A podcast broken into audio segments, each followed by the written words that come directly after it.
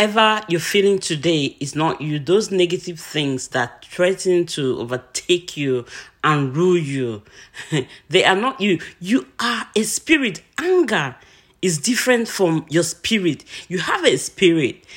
Even if you feel anger, even if you feel pride, even if you feel lost, even if you feel weakness, even if you feel hunger, whatever it is you are feeling is not you. Why? Because you're a spirit. You are superior to those things that you're feeling. Those things are just from the flesh. They're just ugly things coming from the flesh to control you and make you sin. Remember that Jesus himself was tested and tempted in every way, but he did not sin. Why? Because he recognized that he was superior to those things that he was feeling. So the devil could not get an upper hand over him.